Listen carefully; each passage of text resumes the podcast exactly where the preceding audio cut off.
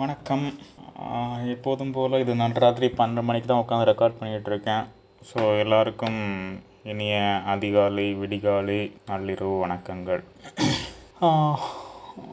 நான் இன்றைக்கி எதை பற்றி பேச போகிறேன்னா அல்பர் கம்யூ எழுதின த அவுட்ஸ்டே அவுட்சைடர் இல்லைன்னா த ஸ்ட்ரேஞ்சர் அப்படின்ற ரெண்டு விதமான பெயர்களால் அழைக்கப்படுற நாவலை பற்றி பேச போகிறேன் இதை தமிழில் கூட அந்நியன்ற பேரில் வந்திருக்குன்னு நினைக்கிறேன்.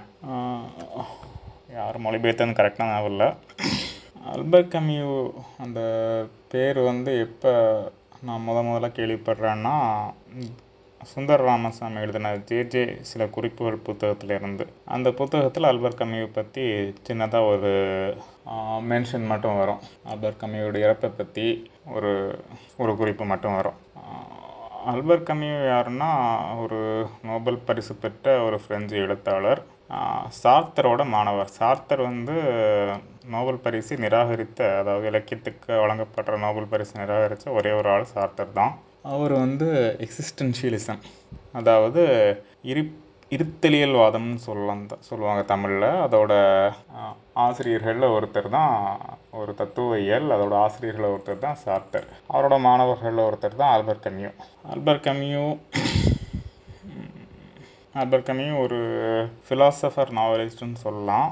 அவர் எழுதினதில் இன்னொரு புத்த இன்னும் இந்த கமலஹாசன் கூட பிக் பாஸில் ரெக்கமெண்ட் பண்ண அந்த பிளேக் வந்து அல்பர் கம்யூ எழுதினது தான் இந்த அவுட் சைடர் இல்லைனா த ஸ்ட்ரேஞ்சர் அந்த அந்நியன் நாவல் வந்து எதை பற்றினதுன்னா ஒருத்தன் வந்து இந்த சமூகத்தோட நாம்ஸ் அதோட அது வச்சுருக்க அந்த இயல்புன்ற அந்த அந்த சட்டகத்தை மீறி இல்லைனா அந்த சட்டகத்துக்குள்ளே நிற்காம அவன் செய்கிற சில செயல்கள் வந்து அவன் எந்த மாதிரி பாதிக்குது அதுக்கு அவனோட எதிர்வினை என்னன்றது மாதிரியான ஒரு நாவல். ரொம்ப சின்ன நாவல் தான். ஒரு நூறு நூற்றி இருபது பக்கங்கள் தான் வரும். ஆனால் நீங்கள் படிச்சிங்கன்னா இது கொஞ்சம் என்ன சொல்லலாம் ரொம்ப சிடுக்கான நாவல் கிடையாது. ஆனால் இதை படித்து முடிக்கிறது வந்து கொஞ்சம் டஃப்பான விஷயம். ஏன்னா இது வந்து ரொம்ப ட்ரையாக இருக்கும்.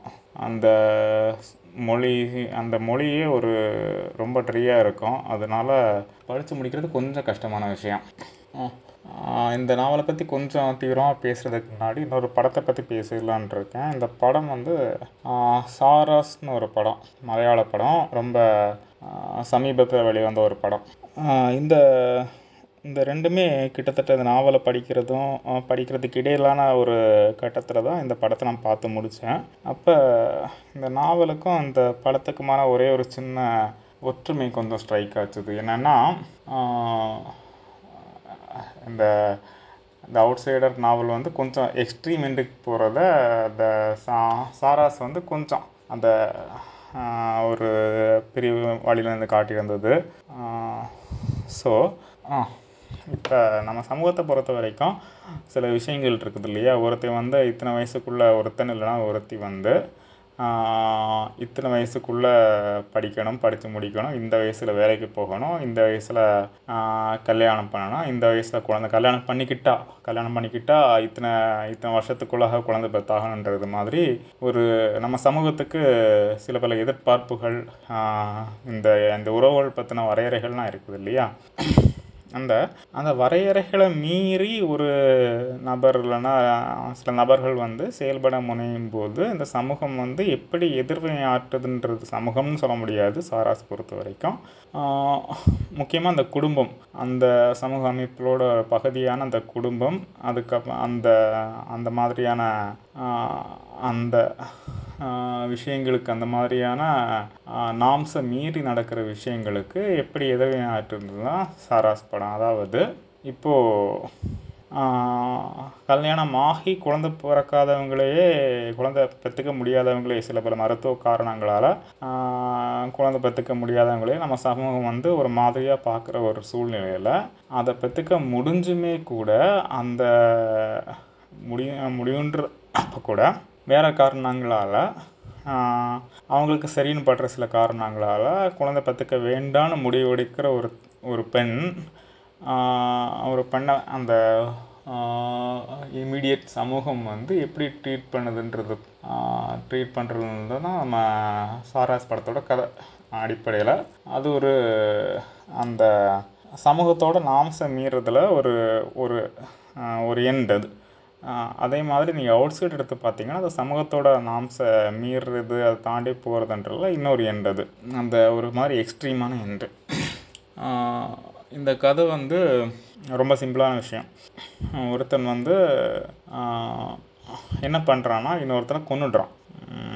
கதையோட நாயகன் பேர் வந்து மெர்சா. அவன் வந்து இன்னொருத்தனை கொன்னுடுறான். மெர்சால்ட் மெர்சா. இந்த கரெக்டான ஃப்ரெஞ்சு உச்சரிப்பு எனக்கு வரல. நான் மெர்சானே சொல்கிறேன் இப்போதைக்கு. ஒருத்தன் வந்து இன்னொருத்தன் கொன்றான். மெர்சா வந்து ஒரு அரபியனை கொன்னுடுறான். அந்த அரபியனுக்கு பேர் எதுவும் இல்லை. பட் அந்த அரபியனுக்கு பேர்லாம் வச்சு மெர்சா இன்வெஸ்டிகேஷன்னு ஒரு நாவல் வந்து ரொம்ப சமீபத்தில் வந்துச்சு. அது அது அதுக்கு தேவையில்லை. ஆ இவன் என்ன பண்ணுறான்னா அந்த அரபியனை கொன்னுடுறான். ஸோ இந்த இந்த நாவலோட முதல் பகுதி வந்து மெர்சாவோட அம்மா வந்து இறந்து போகிறாங்க மெர்சா வந்து அவனோட அம்மாவை ஒரு முதியோர் காப்பகத்தில் விட்டுருக்கான்.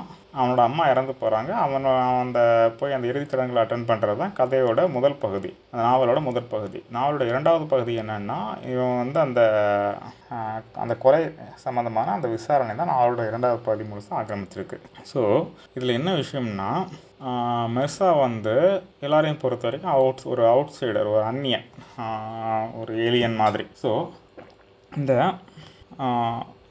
இவன் வந்து இப்போ என்ன பண்ணுறான்னா எதுக்கு இப்போ குற்றவாளி கூண்டுக்குள்ளே நிற்கிறான்னா இந்த கொலைக்காக அவன் வந்து குற்றவாளி கூண்டுக்குள்ளே நிற்கிறான் அவனை தண்டிக்கப்படுறதுக்காக வெயிட் பண்ணி. ஆனால் அந்த ஆஹ், வாதங்கள்லாம் எப்படி இருக்குதுன்னா இவன் ஏன் குற்றவாளின்னு அவங்க சொல்கிறாங்கன்னா இவன் வந்து அவனோட அம்மாவை பார்க்க போயிருக்கான். அதாவது இறந்து போனவனோட அம்மா இறுதிச்சடங்கில் பங்கு பெற போயிருக்கான். அங்கே வச்சு அவன் வந்து துக்கப்படலை துக்கம் அனுசரிக்கலைன்றதுக்காக அவனை குற்றம் சாட்டுறது மாதிரி போகுது. அதாவது என்ன சொல்கிறாங்கன்னா இவன் வந்து அவனோட அம்மாவோட சடங்குக்கு இறுதி சடங்குக்கு போனப்போ துக்கம் அனுசரிக்கலை. அதுக்கு அடுத்து வந்து வழக்கம் போல் வேலைகளை தன்னோட வேலைகளை பார்த்துருக்கான். ஒரு பொண்ணு கூட சினிமாவுக்கு போயிருக்கான். அதனால் இவன் வந்து ரொம்ப ஒரு கோல்டு ஹார்ட்டட் கிரிமினல்ன்றது மாதிரி ஒரு சித்தரிப்பு அங்கே உருவாகுது.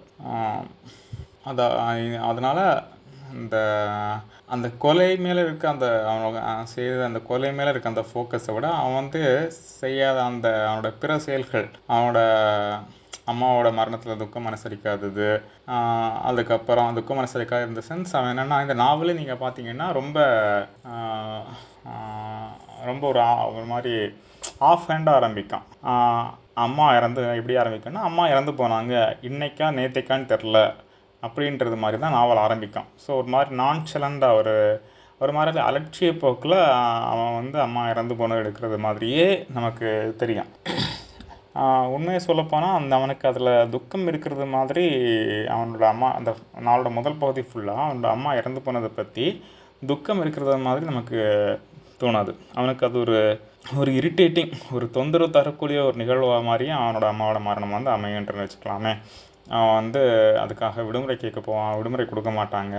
கொடுக்க மாட்டாங்கன்ல விடுமுறை கொடுக்கும்போது அவர் ஏதாவது சொல்லுவார் அவனோட முதலாளி. ஸோ அது அவனோட சூப்பர்வைசர் ஸோ அது அவனுக்கு ஒரு இரிட்டேட்டிங்கான ஒரு ஈவெண்ட்டாகவே இருக்கும். அவனோட அம்மா இறந்து போனதுன்றது. மாறாக அவன் அதுக்காக சோகப்படுறது மாதிரி அந்த மாதிரியான சித்தரிப்புகள்லாம் அந்த நாவல் அந்த பகுதியில் இருக்காது. அவனோட அம்மாவோட வயசு என்னன்னு அவனுக்கு தெரியாது. இது ரொம்ப இந்த மாதிரியான அவனோட அம்மாவோட வயசு அவனுக்கு தெரியாது. அவனோட அம்மாவோட மரண அவன் போகும்போது அவன் அழமாட்டான். அவன் அந்த இறுதி சடங்குல பங்கேற்கும்போது அழமாட்டான். அவனோட அம்மாவோட வயசு அவனுக்கு தெரியாது. அடுத்த நாள் வந்து அவனோட ஒரு கேர்ள் ஃப்ரெண்ட் இருப்பான் மேரின்ட்டு. அவ கூட அவன் வந்து சினிமாவுக்கு போவான். ஸோ இந்த மாதிரி சம்பவங்களெல்லாம் தொகுத்து அவன் வந்து அந்த அவன் வந்து ஒரு கைகலப்பு அது சா சம்மந்தமாக நடந்த ஒரு கொலையை வந்து முன்கூட்டியே திட்டமிடப்பட்ட கொலைன்னு வந்து அரசு தரப்பு விவாதியும் ஒரு இந்த வாதத்தை எடுத்து வைக்கான் அதாவது ஃபைனலாக என்ன சொல்லுவாங்கன்னா அவன் வந்து உண்மையாக இந்த கொலைக்காக அவன் குற்றவாளி கூண்டுக்குள்ளே நிற்கல அவன் வந்து இந்த சமூகம் அனுமதிக்காத இல்லைன்னா இந்த சமூகம் வந்து நார்மல் இல்லைன்னு பார்க்கக்கூடிய சில செயல்களை செஞ்சான். அதனால தான் அவன் குற்றவாளி கூண்டில் நிற்கிறான்றது நிற்கிறான்றது மாதிரி அல்பக்கமி கொண்டு போவார். இது ரொம்ப கிரிட்டிக்கலான விஷயம். ஏன்னா நம்ம வந்து எப்படி நடக்கணுன்ருக்கு நடக்கணுன்ருக்கு சமூகத்துக்கு ஒரு எதிர்பார்ப்பு இருக்குது. நாமளும் கூட பெரும்பாலான சமயங்களை வந்து அதை அனுமதிக்கிறோம் இல்லையா? அதை அனுமதித்து அதுபடியே தான் நடக்கிறோம். அதை தாண்டி மேபி நம்ம கொஞ்சம் டிவியேட் ஆனாலே இந்த சமூகம் வந்து ஓ இப்போ சில விஷயங்கள் எடுத்துக்கோங்களேன். ஒருத்தன் வந்து ரொம்ப சிம்பிளாக ஏதோ ஒரு க்ரைமில் மாட்டிக்கிட்டான்னா அவன் அவனோட நேரடியாக அந்த க்ரைமுக்கும் அவனுக்கு இருக்க அந்த செஞ்ச விஷயங்களுக்கு இருக்க தொடர்பை விட அவன் வந்து அதை எப்படி சொல்லுவாங்கன்னா அவன் வந்து அந்த க்ரைம் பண்ணான்றதை விட அதுக்கு சம்மந்தமே இல்லாமல் இன்னொரு விஷயத்த சொல்லுவாங்க. அவன் வந்து அந்த வயசில் இப்படி இருந்தான் இந்த வயசில் இப்படி இருந்தான் இந்த இப்படி பண்ணியிருக்கான் ஸோ அந்த க்ரைமை அவன் பண்ணுவான்றது இயல்பானதுதான்றது மாதிரி. அதாவது என்னென்னா சமூகத்துக்கு ஒரு இது இருக்குது என்னென்னா குற்றவாளிகளை எல்லாம் ஒரு மாதிரி தன்னை தன்கிட்டேருந்து பிரித்து ஒரு மாதிரி அந்நியனாக காட்டுறதுன்றது. அது ஒரு ஆஸ்பெக்ட்டு இன்னொன்று என்னென்னா அந்த சமூகத்தோட அந்த சட்டகத்துக்கு உடைப்படாதவங்கள வந்து ஒரு மாதிரி அந்நியர்களாக்கி அவங்களே ஒதுக்கி வைக்கிறதுன்றது. இது சமூகத்தோட நார்ம்ஸ்னு கொஞ்சம் இருக்குது. அது எதுவாக இருக்கட்டும். எது நல்லது எது கெட்டது எது ஏற்றுக்கொள்ளப்படக்கூடியது எது ஏற்றுக்கொள்ளப்பட முடியாதது எது அழகானது எது அருவருப்பானது இப்படின்னு சமூகத்துக்கு சில பல நார்ம்ஸ் இருக்குது. அந்த நார்ம்ஸை மீறவங்க இருக்கும்போது சமூகம். அதாவது இந்த சமூகன்றது ஒரு டேஞ்சிபிளான ஏதாவது ஒரு விஷயம் கிடையாது. மீதி உள்ள அதாவது ஒரு குறிப்பிட்ட மக்கள் குழு வந்து ஆஹ் இதெல்லாம் இதெல்லாம் முடிவு பண்ணிட்டு அவங்களுக்குள்ள ஒரு எழுதப்படாத விதி இருக்குது. இதை வந்து இந்த எழுதப்படாத விதியை மீறவங்க வந்து என்ன பண்ணுறாங்க என்ன பண்ணுறாங்கன்னா இந்த சமூகம் வந்து அவரோட பகுதியில் இருந்து இவன் வந்து ஒரு அந்நியன். அப்படின்றது மாதிரி அந்த சமூகம் அவனை பார்க்குது. இந்த சமூகம்ன்றது இந்த சமூகம் அது இதெல்லாம் ஏற்றுக்கொள்ளப்படக்கூடியது இதெல்லாம் ஏற்றுக்கொள்ளப்பட முடியாதுன்ற கன்ஸ்ட்ரக்ட் வந்து ஒவ்வொரு இடத்துக்குமே மாறும். இப்போ இந்திய சமூகத்தால் ஏற்றுக்கொள்ளப்பட ஏற்றுக்கொள்ளப்பட முடியாத விஷயம் வந்து வெஸ்டர்ன் சமூகத்தால் அதாவது மேற்கத்திய சமூகத்தால் ஏற்றுக்கொள்ளப்படக்கூடிய விஷயமா இருக்கலாம். இப்படி ரெண்டுக்கு தலைகீழாகவும் நடக்கலாம். இப்போ குழந்தைகளை அடிக்கிறது வந்து இந்திய சமூகத்தில் ரொம்ப சாதாரணமான செயல். பட் அதே ஒரு மேற்கத்திய சமூகத்தில் நீங்கள் போய் செஞ்சீங்கன்னா அது வந்து சைல்டு அபியூஸ் மாதிரி போயிடும் ஸோ இது எல்லாத்துலேயுமே சமூகத்துக்கிட்ட ஒரு மெக்கானிசம் இருக்குது. என்னென்னா அதோடய நாம்ஸை மீறுறவங்களுக்கு அது ஒரு விதமான தண்டனையை கொடுக்குது. ஒன்று அதை அவங்கள்ட்ட அவங்கள ஒரு மாதிரி ஒதுக்கி வச்சு ட்ரீட் பண்ணுறதுன்றது ஒன்று அந்த சமூகம்ன்றது ஐம் நான் சொல்கிறது ஒரு குரூப் ஆஃப் பீப்புள் ஒரு குரூப் ஆஃப் பீப்புள் அதாவது அவன் ஒரு மனுஷன் இருந்தான்னா சமூகம்ன்றது ஒரு ஒரு கட்டமைப்புன்னு வச்சுக்கலாமே.